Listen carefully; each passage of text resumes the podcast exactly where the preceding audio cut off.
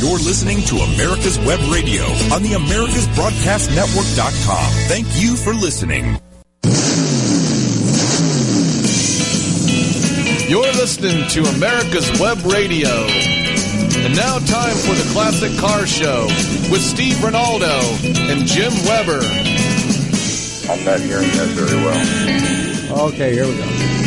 Alrighty, good morning everybody. It's uh one more Saturday and Mr. Weber and Mr. Ronaldo. Mr. Ronaldo is on a tour and Mr. Weber, I think, is taking care of dogs. I'm not sure, but uh, they came up with these explanations for why they're not at the round table this morning. But we've got our guest host, Mr. James Dunst from Florida, sitting in with us. He's on the phone with us, and uh, James uh, has just celebrated or is about to celebrate his 10th with uh, Bell Performance. And uh, we always enjoy James coming on. And today we're going to be talking about you need to put your hearing aids in. Or if you're young enough not to need them, just uh, clean out your ears. And uh, we're going to be talking about the interesting sounds of the cars of cars and this goes back to the very first one i guess james. Welcome to the show by the way. Well thank you very much. I'm glad to be here. Well it's it's always fun and we get a we get a new uh, view you might say on the web or on uh, the classic car show when james joins us. And uh, today it's going to be uh, about some articles that he's written over the past. And Today, particularly, we're going to talk about sounds and how important. Uh, I know my wife. Uh, if it starts, it's then it's okay. That that's that's the beginning and the. If it starts, it's okay. But you know, the fact of the matter is, you know, sometimes you need to. Uh, now, don't do this in your garage with the garage door closed, obviously, dummy, but uh, sometimes you need to start it first and, and just listen. And then sometimes you need to pull into your garage or wherever you park at night and just let it run a minute and listen. And um, what you hear can tell you a whole lot about your car, whether it's a classic car, a brand new car, a 10 year old car, whatever it is. But just listening can tell you a whole lot about that car. Is that correct, James? That is correct. So this is that's what we're going to be talking about is listening to what sounds different from yesterday. Well, these uh, these articles that I had written, there was a reason for writing these. Um, at Bell Performance, I receive emails literally from all over the world, and uh, with with different car questions and there seemed to be a, a bunch of them that were pretty common, and I, I kept getting the same ones over and over. So what I decided to do is to write an article on each one uh, to help the consumers uh, identify their issues uh, and maybe save uh, some time, you know, going back and forth. But uh, you know, one of the areas, as you said, was the noise, and this is difficult because people describe things differently. What I call a squeak somebody else may call a rattle. So, and and I I go back uh, when I had my auto repair center last. I had a customer came uh, come in, and um, he was talking about a noise, and I spent all day finding that noise. And when I finally got it fixed, uh, he came in and he said, "Well, that's not the noise I was talking about." so I I spent the whole day on that. But uh, what we'll do is we'll talk about engine noises to start with, and uh, there's a simple tool that can be purchased at most uh, auto parts stores. It's a mechanic stethoscope, and usually they're somewhere between eight to twelve dollars. And this will help you uh, identify where in the engine uh, the the noise is coming from. And you got to re- remember safety because uh, when you're probing around with the stethoscope, you want to make sure when the engine's running that you don't put it in the fan belts or somewhere else that that's going to hurt you. But one of the, the real common questions I get that people say, I, I hear this light ticking noise. And this ticking, when you hear light ticking noise, not a click, but a light, right, light ticking noise, it usually has something to do with valve guides. Valve guides is the thing that the valve runs up and down in, And when there's wear on that and there's movement from side to side, it makes this like clicking sound or ticking sound. And a number of years ago, uh, I was working for Ford Motor Company, and they had brand new cars that were coming out, V8 engines, and within 5,000 miles, they had all this ticking sound. And uh, it turned out that it was a valve guide problem. And when they researched this, they found out, well, the engines now with the emission systems, they run hotter. And what was happening is the oil that they were using was foaming actually before it actually lubricated the uh, valve guides. So it was starving the valve guides for uh, oil. And it was nothing to see have to replace 16 valve guides in, in a brand new engine that's only five has 5,000 miles on it. And you know, then it, when we're talking about ticking, you, you hear this clicking noise. Uh, some people uh, they email me and they say that early in the morning, when I first start the car, I hear this loud clicking and clattering sound, and it goes away right away.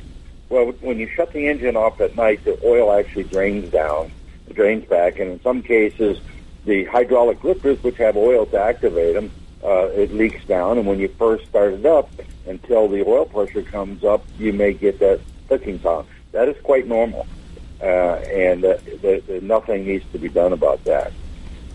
Uh, James, that, like, that is.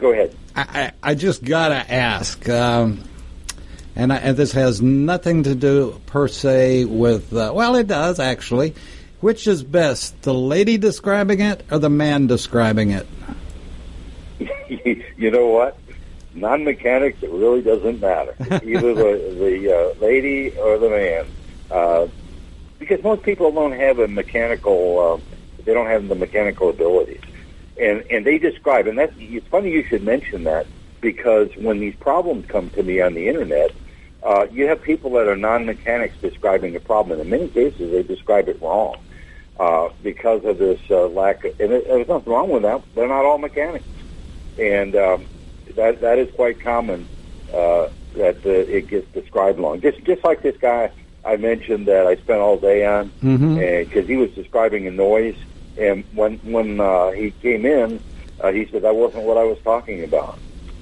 and uh, that that is quite common. well which, which one is uh, generally more dramatic in describing it?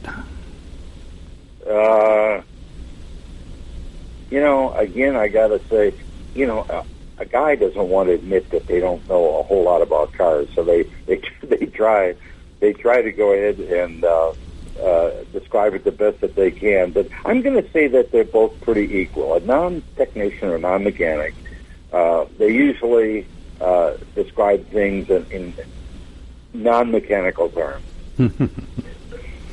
well it just makes the job e, it just makes the job more interesting i guess You got it.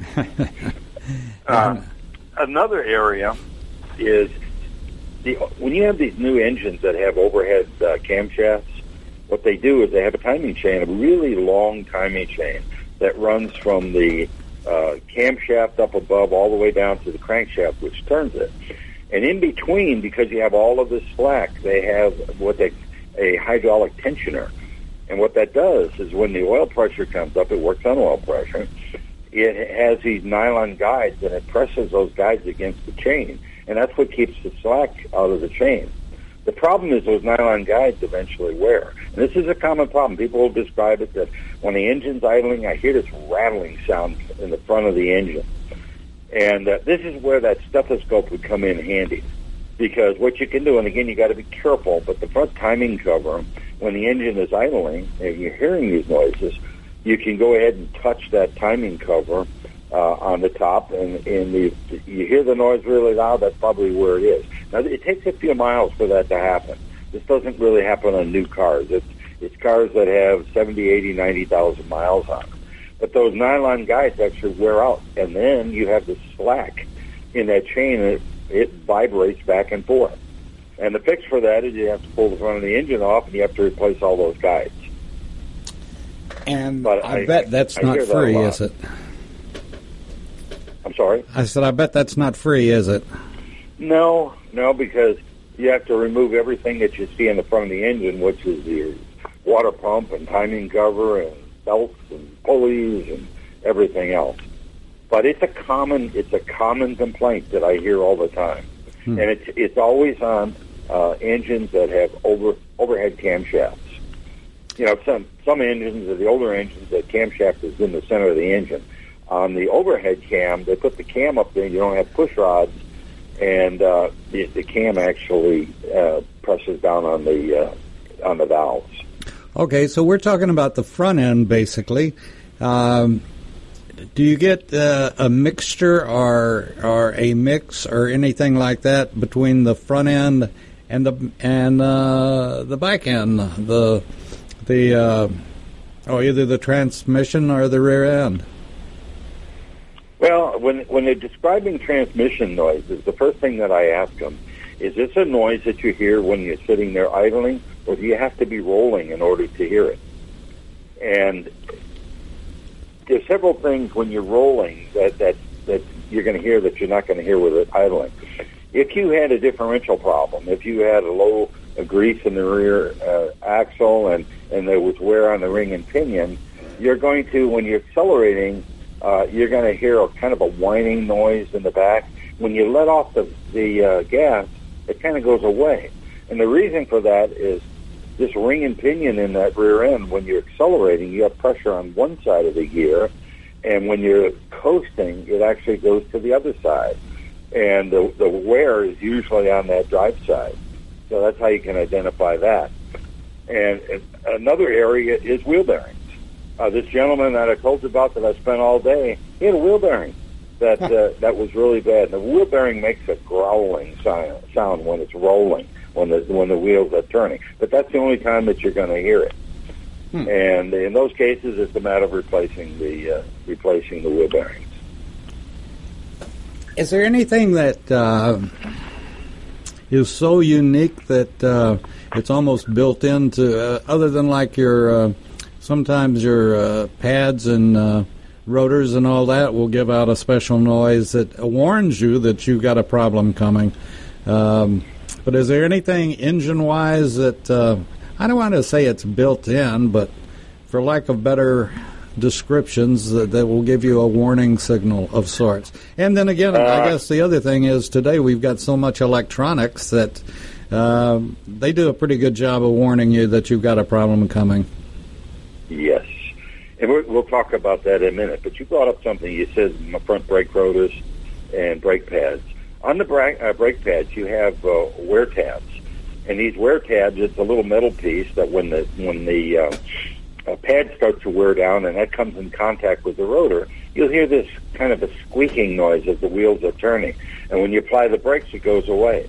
That's an indication that your your brake pads are wore to the point uh, the, uh, where you have the wear indicator. That's to let you know that you're, you're coming up to a problem. So that that's kind of what you were asking. Is there something that lets you know before you have an issue? Um, that that's an area for that. But to go back to the engine, um, another one that I get all the time, and older cars have this problem more than the newer cars. Uh, you the the pinging and rattling on acceleration when you have gas that has low octane and it sounds like a million little guys in there with hammers beating on the inside of the engine. Um, we call it pinging or detonation. Uh, and what's happening there is when you're compressing air fuel, uh, it gets hot. Anytime you compress something like that, it gets hot.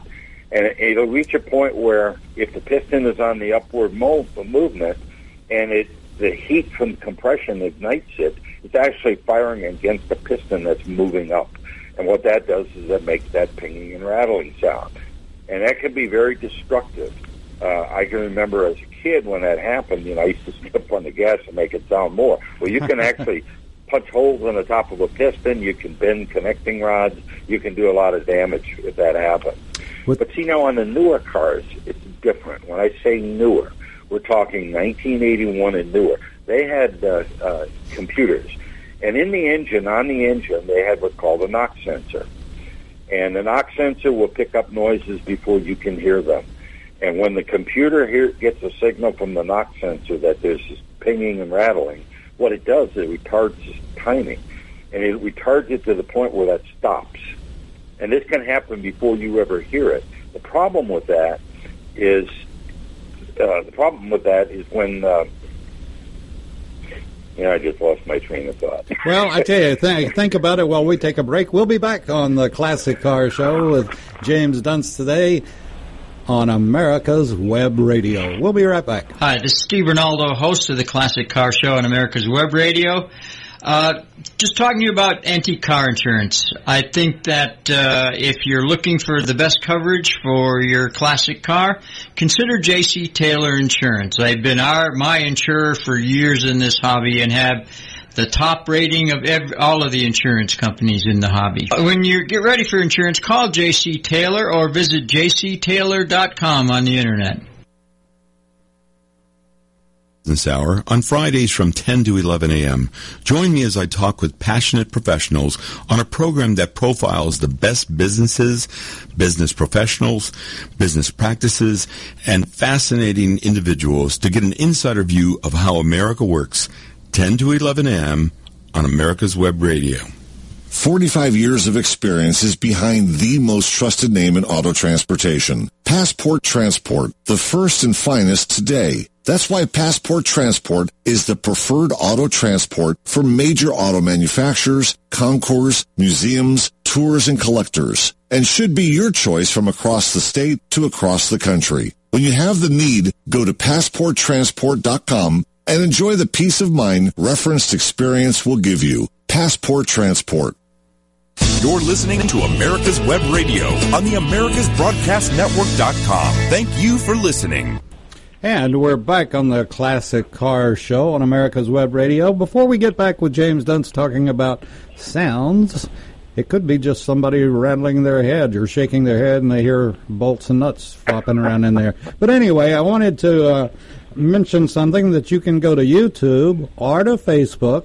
Go to Facebook Live and uh, follow us, and you can watch and listen to all the past shows that have been archived, or you can go to YouTube and subscribe to America's Web Radio channel and uh, again watch and listen. And I, I would like to recommend, I don't do this very often at all, but yesterday, or not yesterday, Thursday morning, 10 o'clock, we had retired Captain Donna Rowe on, and she was a Vietnam nurse. And I tell you, I, I, I put in a, a, Twitter the other day after she had been here that I felt like, and this is going to sound crazy, but I never had the feeling of somebody being in the studio with me that um, I, I can't describe the feeling. It was like uh, uh, being in the room with truly an angel and. I didn't serve in Nam. I was in the military, but I didn't serve in Nam. And uh, but I can just imagine some of my friends going through that uh, got Purple Hearts, which means they were wounded, and uh, they looked up and saw Donna and in her white smock or whatever. Uh, you know, she just she was just wonderful, and I can imagine in a in a when you're doing triage and uh, getting someone that's just been wounded and in shock ready to be operated on. Um, what this lady went through and and how many thousands, not hundreds, but thousands of young men and women that Donna Rowe helped. If uh, you have a question about her, you can Google her name, Donna Rowe, R O W E, and find out all about her. And then you can go and watch her on America's Web Radio as we did the interview. It was a wonderful experience for me and it will be for you as you meet Donna Rowe on America's Web Radio. And we have some secret news coming up about Donna that I'm not at liberty to uh, say anything about it just yet, but we will be making a great announcement before long. So, anyway, look up 10 o'clock on Thursday morning, David's Pick, and listen and watch Donna Rowe. You'll enjoy. So, James, uh, I'm sitting here and I hear all these things rattling around in my head. Is it just a? Have I just got a loose bolt? no. Well, you know, uh, before the break and that, uh, my my brain froze up and I, I forgot where I was at. But uh, we were talking about this knock sensor in the engine, and it, what the computer does is it retards the timing, uh, and that causes the the sound to go away and but you lose the power at the same time. This is where it's really critical that that uh, you look in your owner's manual or, or you look on the the uh, uh, cover over the gas filler, and if it says premium fuel, uh, what that means is you have a higher compression engine. The higher the compression, the hotter the air fuel mixture gets when it's compressing it because you're compressing it at a higher rate. So if you put a regular gas in an engine that requires premium, uh, you're going to have this pinging or pre-ignition, which the computer is going to correct. And what the computer does then is it keeps trying to put the timing back where it was, and if it picks up that detonation of pinging, it retards it again. And it keeps doing that until the right fuel is in there. So it's, it's really important that you use the proper fuel uh, for the vehicle. Uh, one mention on octane, I get that question a lot. Most people don't understand what octane does. Octane has one purpose. It's not something that supercharges fuel. What it does is it prevents that air fuel from igniting before the spark plug does. So on that upward stroke, when that air fuel is getting hot, it prevents it from igniting. If anything that causes ignition before that is going to cause a loss of power, and again, you're going to have that pre-ignition or detonation sound. So, uh, if it if it requires premium, that means you have higher compression engines. That's what you need to use. Hmm. Okay, I I use I don't use premium, and I don't have a problem at all. I have a 2018 Explorer, and um, it'll eat it'll eat a lot of cars alive right quick. It, has got plenty of power. But well, it, it, you have to go. Like I said, you have to go to the owner's manual, and usually, usually, either on the dash or on the fuel cover, if it needs premium fuel, it's going to say it right there. So if it doesn't say that, regular gas is fine. Yeah. Well now I'm going to rush out after the show and open my fuel cap. And uh, yeah. and you, and you know uh, another area when when a piston gets a carbon buildup on it uh, over time, actually that raises the compression. So you can have you could have a uh, a premium fuel engine that uh, starts to make noise. It starts to ping and rattle because you're getting this carbon buildup, which raises the compression, and that's where products like Bell is selling, they have the ethanol defense and the Mix-I-Go products. That actually does a pretty good job of cleaning that carbon off the top of those pistons. Hmm. But uh, on the next noise uh, that that you hear is connecting rod noise. Now this is not a good noise. This is something that if you have this problem, that something is going to have to be done. It's usually major engine work.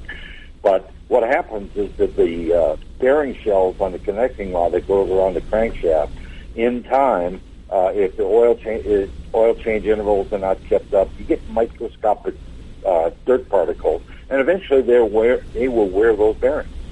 Or if you had some kind of a restriction in the oil passage to the uh, bearing, and so there's a good way to to um, check this with the engine running. Uh, what you can do is take that stethoscope that I told you about earlier, and uh, go around the top of the engine and, and find the the uh, area that it's loudest. And what you can do is you can either disconnect the spark plug wire. Most of them don't have spark plugs now. They have coils that mount on top. You could unplug that coil, or you could disconnect the fuel injector on that cylinder. Unplug that coil and get a real thrill. Oh yeah, and if you do that and the noise uh, gets lighter or goes away, that's an indication that that's the cylinder that has the problem with the connecting rod because now you no longer have an explosion in the cylinder, which is a uh, which is uh, putting a, a force on the uh, uh, connecting rod and bearing at the at the crankshaft. That's a good way to test that. So you can disconnect, like I said, you can either remove a spark plug wire, you can disconnect the coil if you have that type on the top of the spark plug, or you can uh, disconnect the fuel injector to see what happens. You know, the bottom line of this, really, I think, is unless you're a James Dunst or maybe a Steve Ronaldo or maybe even a Jim Weber, uh, but certainly not a David. But, you know, I at least had enough sense that if I heard something out of the ordinary, I took it to the shop.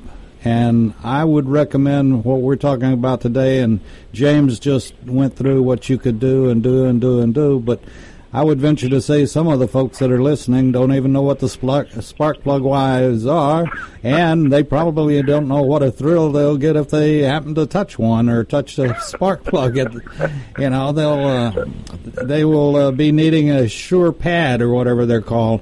Um, anyway, so if you hear something strange, and it you know, what would you say if it persists more than a couple of days or even even as you're driving? Take it into a shop. Take it to your dealer. Take it to your local uh, shade tree or whatever you want to do. But take it someplace to, where somebody really knows what they're doing, and they can uh, diagnose it as they're sitting, standing there listening to it. And and don't try to fix it yourself because you might get hurt. And uh, particularly, you know, we, we started out talking about the, the car stethoscope. Well, you know, God knows if if you're running the engine and you've got that fan going at at however many RPMs it's going at, and you were to happen to touch that fan or get the stethoscope involved with that fan, you could really do some damage to yourself. And uh, we don't unless you really know what you're doing, please just take let's listen to what we're saying. Listen to what J- James says. Don't listen to me, but listen to what James says. And if you hear a particular noise that you haven't heard before, just take it to the shop. You know, one piece of advice that I'll give your listeners too: if they have a noise like that, take someone out from the shop and show them what noise you're talking about. Because again, there's so many different noises and if you if you take a little test ride with the uh, technician or with the service writer and show them exactly what you're talking about, you have a better chance of getting it fixed. But that connecting rod noise, if you had a problem like that, that's something that needs to be addressed right away, because any continuous uh, continuous driving of that eventually uh, it's going to cause something to break. So that's something that needs to be dealt with quickly. And usually that's something that it, it's seen on a higher mileage engine. Uh, the next item is the crankshaft. That's that's the, the crankshaft that the connecting rods are on. And usually a sound from the that when those bearings are wore, they'll describe it as a thumping noise, a deep thumping noise in the engine.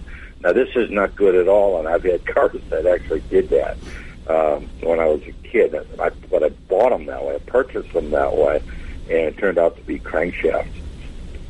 But in in the case of those, uh, in, something like that, the only thing that can be done is the oil pan would have to be removed and inspection done of the of the crankshaft itself and the bearings.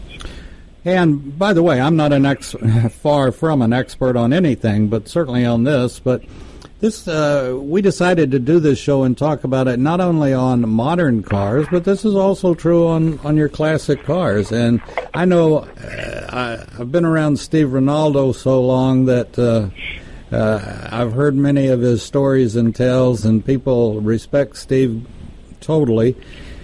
And uh, we'll call him up and say, "Hey, my Model T or my Model A or my this or my that." Started doing this, this, this, or this, and uh, describing a, a, sound, a noise.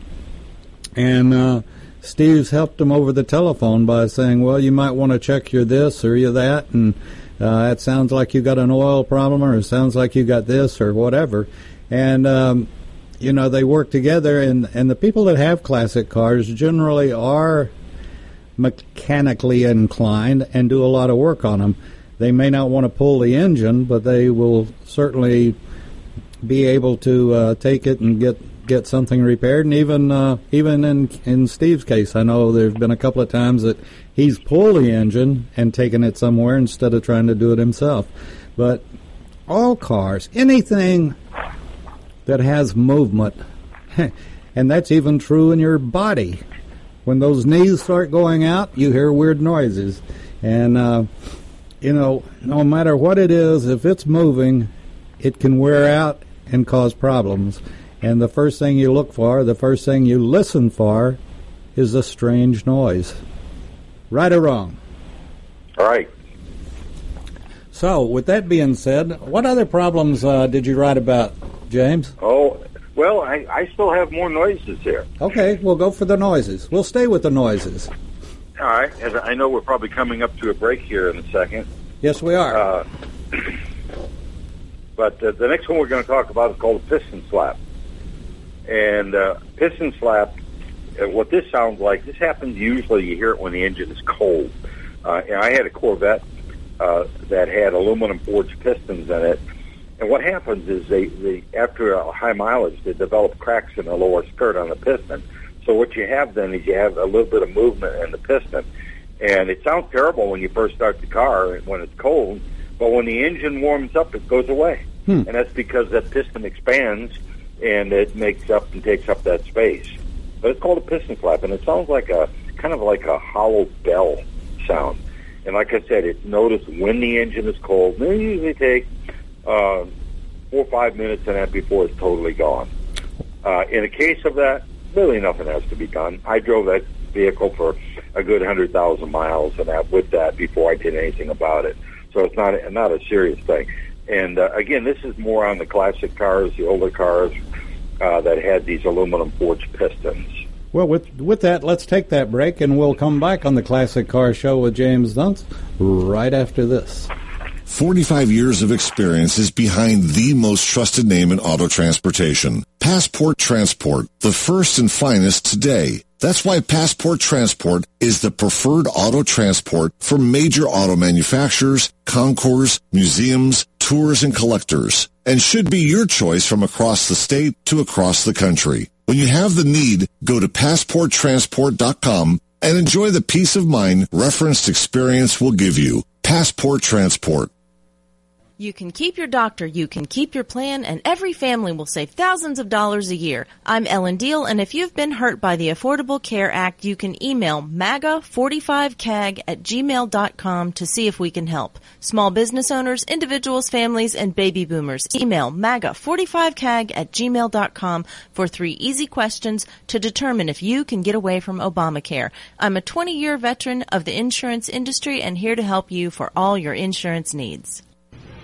Hi, my name is Steve Ronaldo, host of the Classic Car Show on America's Web Radio, talking to you about antique car insurance. Uh, in this hobby uh, that I've been part of for years, not all insurance companies and insurance coverage is the same.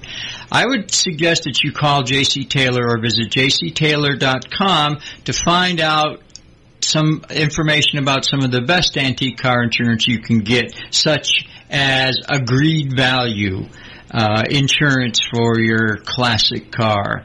Again, if you're when you get ready to to uh, insure your classic classic antique or even your street rod, call JC Taylor Insurance or visit jctaylor.com.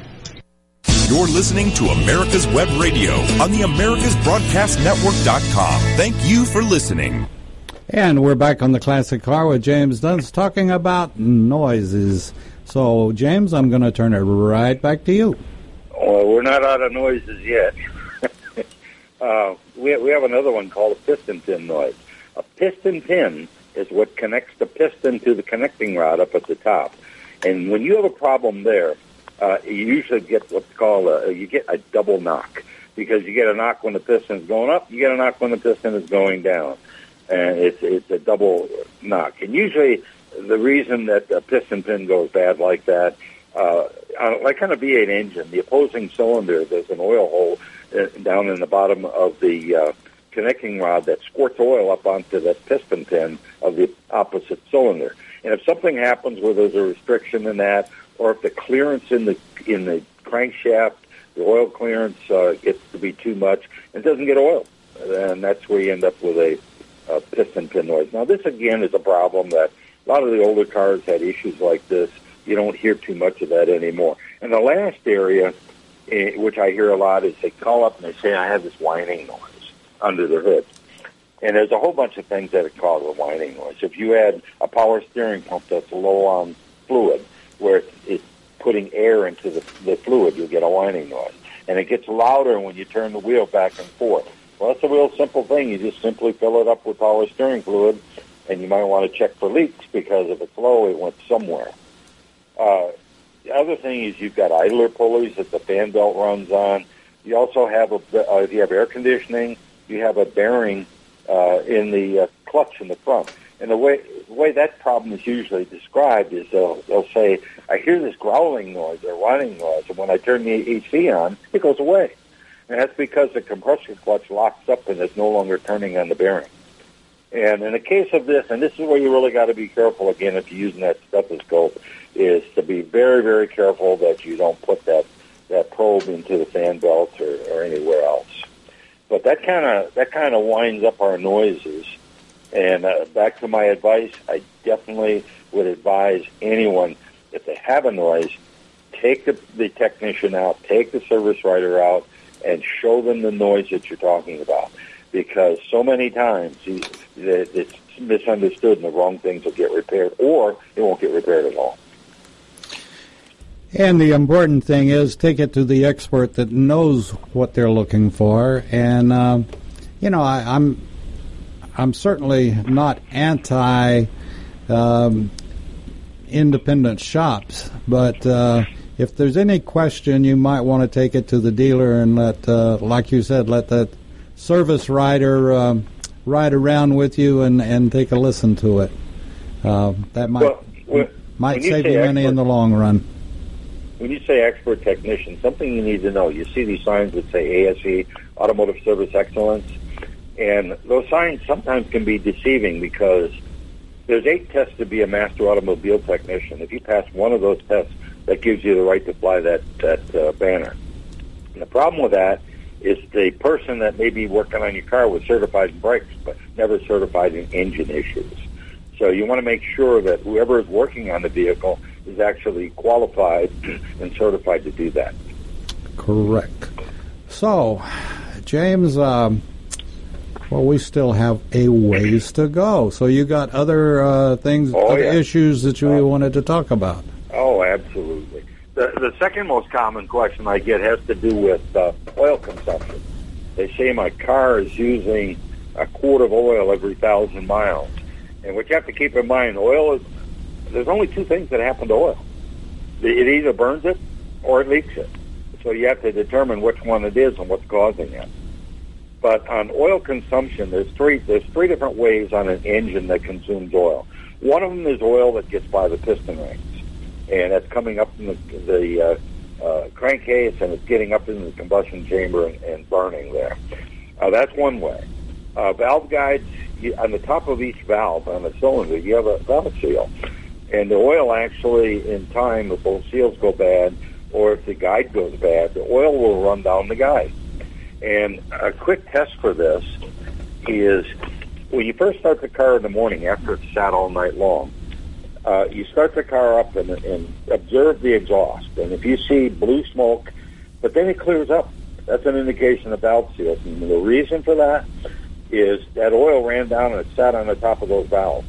When you first start it up in the morning, it burns that oil off and you get that momentary blue smoke. And that's an indicator of valve seal problems. And in a case like that, it's a, the, the repair is replacing the valve seals. And that can be done without actually taking the cylinder head off. There are tools where you air the cylinder up to hold the valves up, and uh, there's uh, another tool that you can take the valve spring off and replace the seal. So it's not a matter of removing and, and replacing the uh, cylinder heads. The uh, the third area, if you have a turbocharged car, uh, turbochargers are actually lubricated by a continuous flow of oil. A turbocharger will turn anywhere from 100 to 200,000 RPM, and there's no bearing that will stand up to that kind of RPM. So what they do is they have a bushing, usually a bronze or brass bushing, and the shaft of the turbocharger, one side's in the exhaust, the other side is in the air intake system. Uh, it floats on that, that uh, layer of oil. But after a while, if you have wear, if you get wear in the uh, shaft, if you get wear in these bronze bushings, that shaft will start to wobble. There's an oil seal on each side. And if that oil seal, if the, the shaft wobbles and the oil starts to run into the intake, uh, it's going to put oil directly into the intake manifold. And a quick check for this is you have to remove the uh, air intake pipe that goes from the turbocharger uh, into the uh, intake manifold. If you see oil on that side, you got a turbocharger problem. And this is something, if you have that problem, you want to address that because eventually a turbocharger is going to come apart. and you don't want to be anywhere near it when it's spinning at 100,000 RPM when it comes apart. You know, uh, again, if you see any, or you, you know, you notice that your car is smoking, or you you're uh, you've got a leak, uh, just don't try to fix it yourself unless you really know what you're doing. Take it to your shop and let them analyze it and uh, go from there. Some of that. Uh, oh, let me just ask.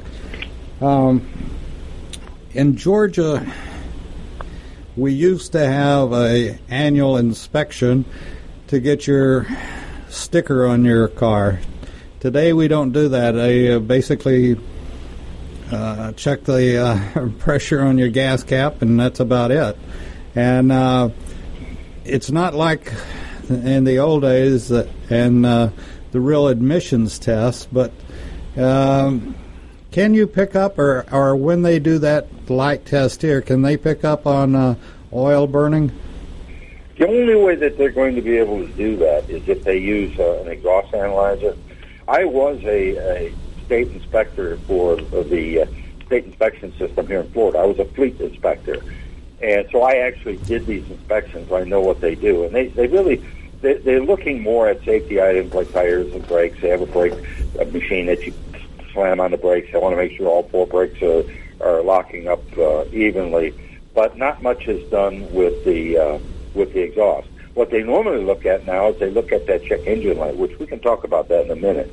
And if that check engine light is on, and even if it's not on, what they do is they check the computer for codes. And if you have codes related to emission controls, they're going to make you fix that before uh, that they'll go ahead and pass that vehicle. But I want to go back one other item to mention. The newer cars, uh, I'm talking about cars built in the last five, six, seven years. Some of those cars will actually use oil right from the beginning. And the reason for that, the, the highest friction area in an engine is where the piston rings meet the cylinder walls. So if you can cut down on that, that friction, you can actually increase power uh, in the engine. So what they've done is these piston rings actually have tension in them. They hold tight against the cylinder walls. They've reduced the amount of tension in those piston rings, which reduces the overall friction, which ends up giving you additional uh, horsepower. So it's not on on uh, it's not normal on normal to uh, have somebody say my car is using a, a quart of oil and 1,500 miles. The car's brand new. Uh, that can happen. Plus, they're using a lot of lighter oils. You know, we used to use a 10W40. Now they're using a 0W20. So they have these lighter oils get by the rings a whole lot easier than the thicker oil did. Which brings up a, a question, and we've talked about it on some of the past shows, and particularly you and Steve talking about synthetic oil as compared to, like you said, the 10W40 or whatever it happens to be? Yeah, synthetic oil. What I know about oils right now, if I lived, I'm in Florida, but if I lived up in the Wisconsin where I used to live, where you have the cold start, if you've ever tried to pour pour 20 white oil out of a can at 15 below zero, you'd understand. It doesn't want to come out very well. And that's why they've gone to a lot of these lighter oils uh, so that uh, they they lubricate the uh, the parts quicker. And uh, but I get this question all the time. Uh, they, they normally say that I bought this brand new car. I'm concerned about it. Uh, it's using oil. Use a quart in every 1,500 miles. You know, am I going to have a problem or do I have a problem? No, in most cases it's normal. Hmm. With that being said, we got to take our last break on the Classic Car Show, and uh, we wish our compadres, uh, Mr. Steve Ronaldo and Mr. James Weber, the best wherever and whatever they're up to, and uh, look forward to them being back in a couple of weeks and. Uh, may be back next week. I'm not sure. Anyway, we've got James Dunst here. We want to thank him for filling in today. And we'll be back for our last segment right after this. My name is Kyle Hayes, a motorsports student at Alfred State College. Every year, Alfred State students compete in the Great Race, which is a cross-country time endurance rally for vintage vehicles. As you can imagine, it's pretty costly. I'm asking for your help. Your donation can make it possible for these students to live their passion and promote the vintage automobile industry. Please visit our site at give.alfredstate.edu and search Great Race to learn more and help us reach our goal. Thank you. Your auto love and investment demands the best, and for 45 years, Passport Transport has been meeting those demands. From manufacturers to the one-car collectors and all other facets of the auto industry and antique auto hobby. The first and the finest with unequaled service and peace of mind. Passport Transport, your auto transportation company. Contact PassportTransport.com with your need today. Passport Transport. Hi, my name is Steve Ronaldo, host of the Classic Car Show on America's Web Radio, talking to you about antique car insurance. Uh, in this hobby uh, that I've been part of for years, not all insurance companies and insurance coverage is the same. I would suggest that you call JC Taylor or visit jctaylor.com to find out some information about some of the best antique car insurance you can get, such as agreed value uh, insurance for your classic car. Again, if you're when you get ready to to uh, insure your classic classic antique or even your street rod, call JC Taylor Insurance or visit jctaylor.com. And we're back on the Classic Sh- Car Show, and I want to encourage everybody to uh, do us a favor here. We stay on the air and bring you a show that we're the actually I understand we're the number one auto show in uh, England in the UK, and um, we appreciate that. But you know, if you get an opportunity to use uh, J.C. Taylor Insurance or Passport Transport or any of our sponsors, that's what keeps us on the air, folks, and bringing you the great shows that we do.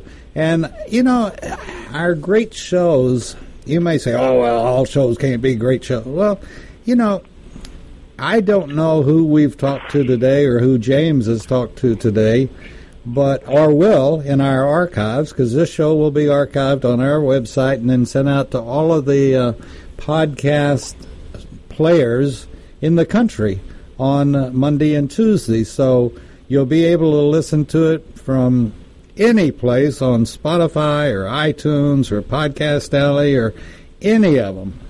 And uh, again, please tell our sponsors or use our sponsors like JC Taylor.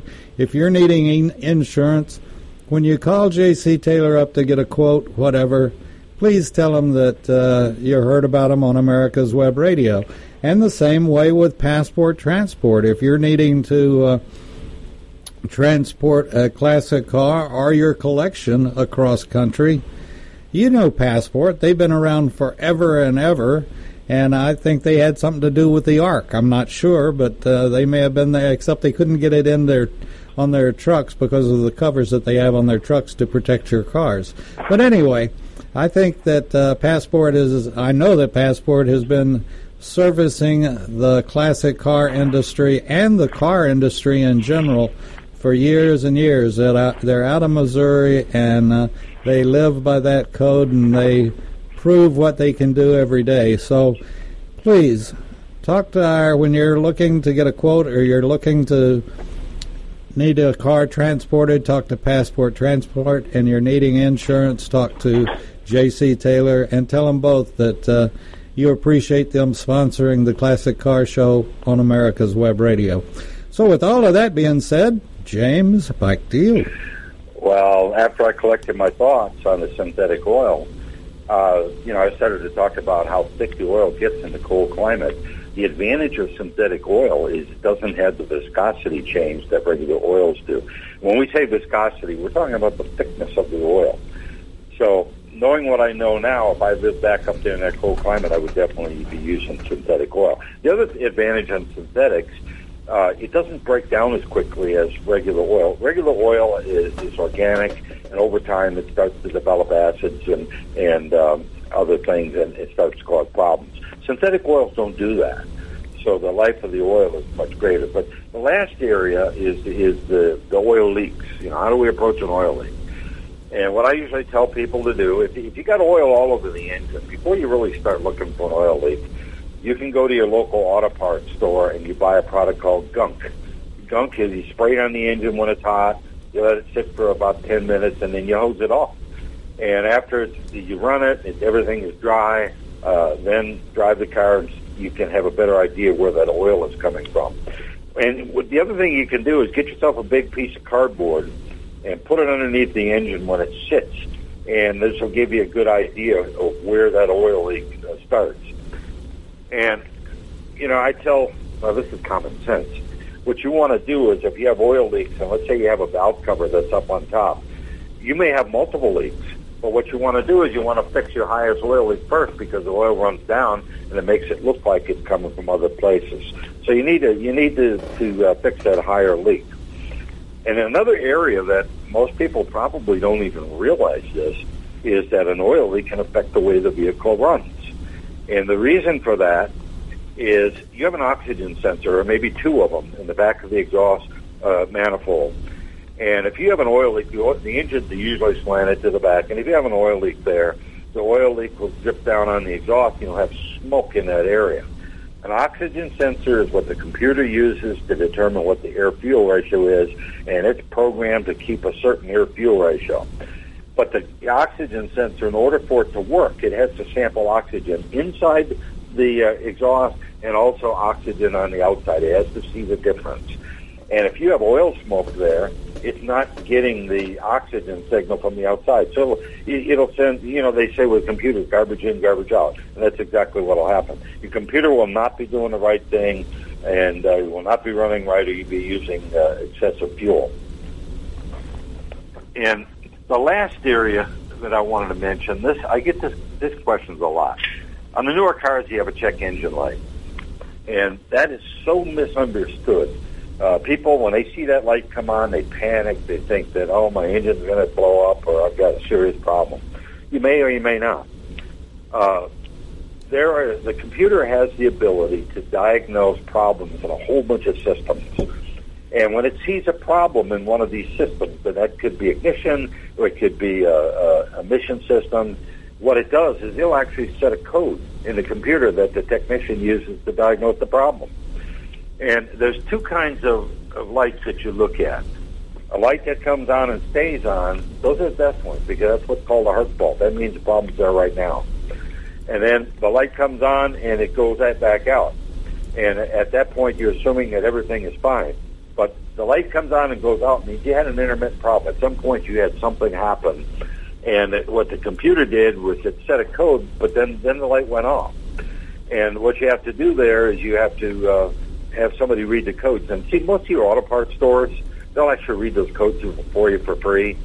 And it's the first thing that you need to do. It's the one thing that I have to tell people all the time when they email me is I need those codes in order to help you.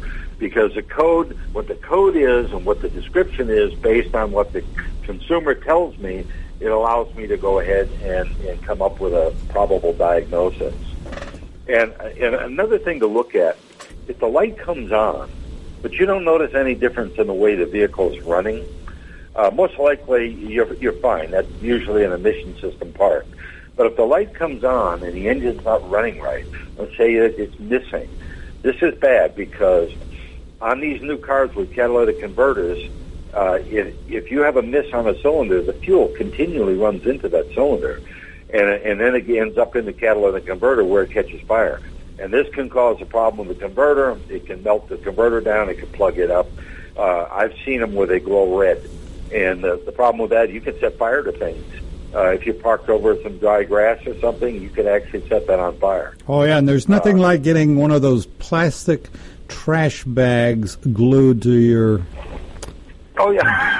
Ah. How true that is. How true that is. Anyway, let me ask you something, James. As you were talking, I, I I've never gotten to ask anyone as knowledgeable as you this question, so I'll ask you right quick. Are codes standardized, or does Toyota have one for one thing and Lexus for another thing and Kia's for another Well, that- thing? That is a great question because that's the way that it used to be.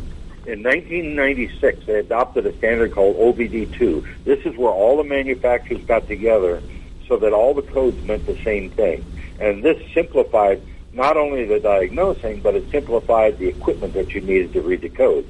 Because in the past, I had different testers for each car line, and now you only need to have one. That that is a that is a great question. It was called OBD2, and it started in 1996. Well, I did something worthwhile. And you sure did. anyway, this has been uh, fascinating to me, and I hope fascinating to a lot of other folks that uh, have been listening in and will listen on YouTube or on Facebook and uh, be able and on oh, you know, it'll be archived on uh, Tuesday, and uh, you'll be able to listen to it uh, Tuesday afternoon on any of the podcast players. And if you happen to be using a podcast player that we're not on, please, please let us know, and we'll be on it within a few days. Um, as far as we know, we're on. We know we're on all of the po- most popular podcast players, and um, if we're on, if we're not on one that you happen to use that you like, uh, we'll be glad to get on it. And uh, we're heard literally now around the world. And as I said, I want to always give a shout out to uh, our brothers in uh, England that have made us the number one car show in England, and we appreciate it in London. And uh, it's uh, it's just fun, you know. James, we we did a show on uh, Thursday, and we do a show on Thursday that that's called "Let's Let's Talk Venezuelan," and uh, they have more fun than a barrel of monkeys, and uh, it's just a fun show. And we're going to be starting another show uh, very shortly that um, I think we're going to have everybody uh, participating in, and I think it will be a show that will it'll just be a fun, fun show, and we'll have some car things involved in it. We'll have just all sorts of different things involved in it, and uh, James, you and I'll be talking about this show coming up, Sure. and uh, we'll Sure. have you as a guest on it one of these days. And uh, so, uh, with that being said, I want to thank you again for. Uh, I guess a, a good word would be, and not everybody knows what this means, but taking up the slack. Yep. Let me uh, let me get, just give a little shout out on Bell Performance. Sure. Uh, everything that I've said today, uh, we have a website. It's called bellperformance.net. And if you go to that, there's a bar that says Consumer Services. If you click on that and you type in your, your problem, most likely you're going to find an article because there's a whole bunch of different articles on there. And uh, Bell has a good line of, of diesel products. We can solve any diesel problem that they have, any fuel problem, ethanol issue that they have. But all of that information is on that website. At the end of the articles is a place where you can ask a question, and in most cases, I will answer that question. I, I monitor those every day. But it's bellperformance.net. And uh, go to it, folks, and be able to talk to uh, or chat back and forth with our expert, James Dunst. And again, we thank you for listening in to the Classic Car Show, and we want you to have a great Saturday. And uh, we've got great programming on Sunday, so stay tuned, and uh, we will be talking to you next week. Thank you for listening. You're listening to America's Web Radio on the AmericasBroadcastNetwork.com. Thank you for listening.